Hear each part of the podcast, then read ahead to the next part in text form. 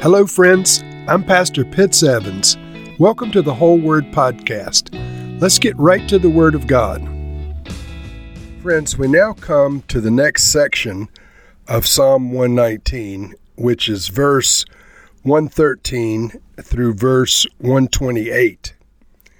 Now, this is um, a continuation on the Word of God as explained throughout Psalm 119 in a series of proverb like uh, maxims concerning the virtues of people who live by God's Word, concerning the benefits of those who live by God's Word, the promises made within God's Word. It's all about God's Word. And so listen now as I read Psalm 119, starting in verse 113. I hate double minded people but I love your law. You are my refuge and my shield. I have put my hope in your word. Away from me, you evildoers, that I may keep the commands of my God. Sustain me, my God, according to your promise, and I will live. Do not let my hopes be dashed. Uphold me, and I will be delivered. I will always have regard for your decrees. You reject all who stray from your decrees, for their delusions come to nothing. All of the wicked of the earth you discard like dross. Therefore, I love your statutes. My flesh trembles in fear of you. I stand in awe of your laws. I have done what is righteous and just. Do not leave me to my oppressors. Ensure your servant's well being do not let the arrogant oppress me. My eyes fail looking for your salvation, looking for your righteous promise. Deal with your servant according to your love, and teach me your decrees. I am your servant. Give me discernment that I may understand your statutes. It is time for you to act, Lord. Your law is being broken. Because I love your commands more than gold, more than pure gold, and because I consider all of your precepts right, I hate every wrong path. And that last verse is um, uh, verse 128.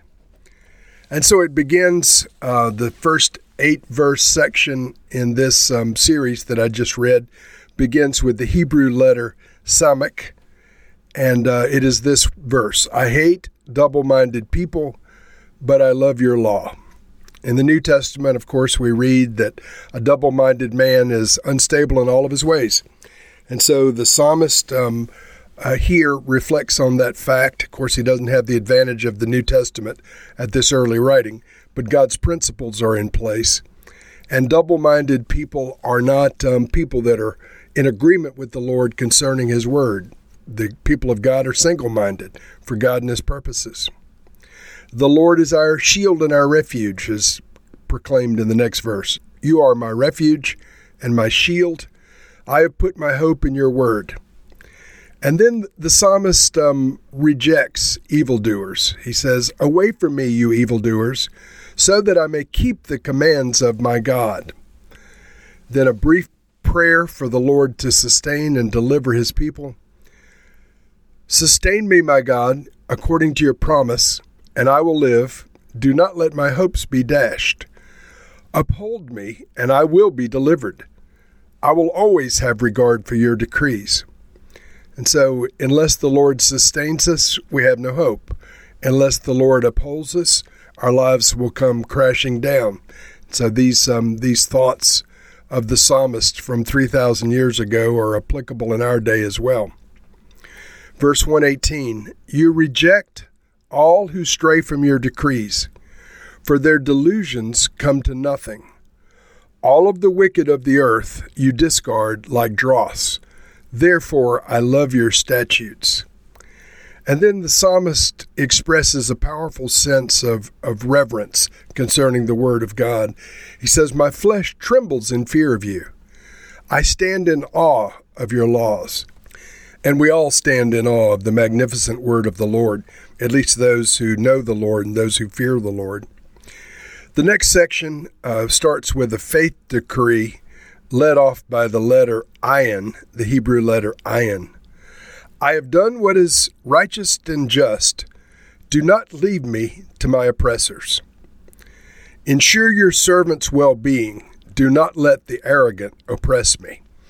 And so that second verse, verse 122, is recited prior to the shofar blowing on Jewish New Year, Rosh Hashanah, along with many other verses from Psalm 119.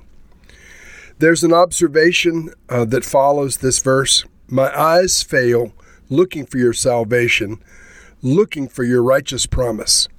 And so the psalmist is um, uh, spent a lifetime looking for the Lord's salvation, looking for the Lord's righteous promises. I'm sure that in the course of his life he had received many of God's promises, but some of God's promises are for the other side of the grave.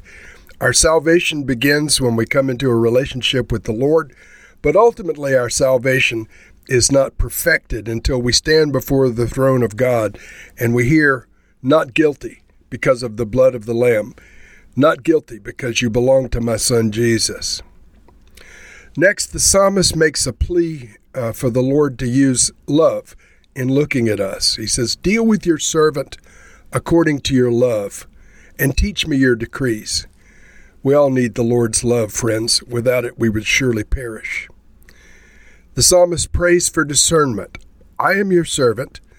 Give me discernment so that I might understand your statutes. And we need discernment from the Spirit of God to understand the Word of God, to apprehend the Word of God, and to apply it to our own lives.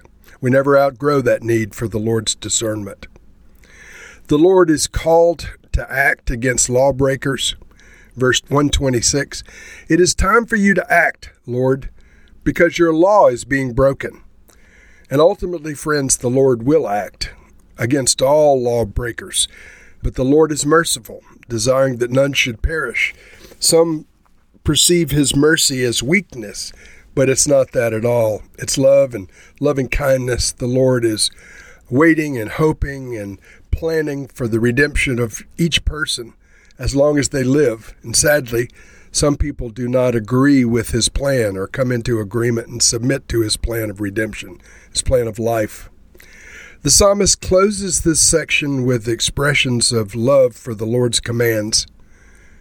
Because I love your commands more than gold, more than pure gold, and because I consider all of your precepts right, I hate every wrong path.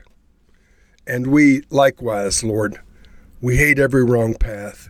We value your word more than any earthly riches.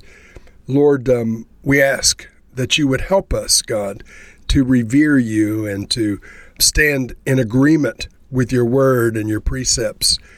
Lord, sometimes it does seem like our eyesight is failing while we're looking for the culmination of our relationship with you, while we're looking for your righteous promises. But God, we know that you're faithful to keep every jot and tittle of your word. Not one word of your scripture will fall to the ground without any effect. Each and every precious promise contained in your word will be fulfilled.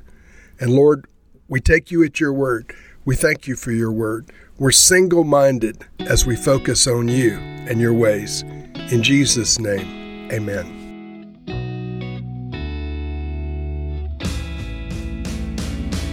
Thank you for listening to this episode of The Whole Word. It was brought to you by Whole Word Fellowship and the Northern Virginia House of Prayer.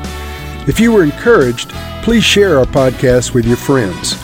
We'd also appreciate it if you'd hit subscribe in your favorite podcast app and take a few moments to write a review. If you'd like more information on our church and our ministry, you can go to wholeword.net or wholewordpodcast.com for more information.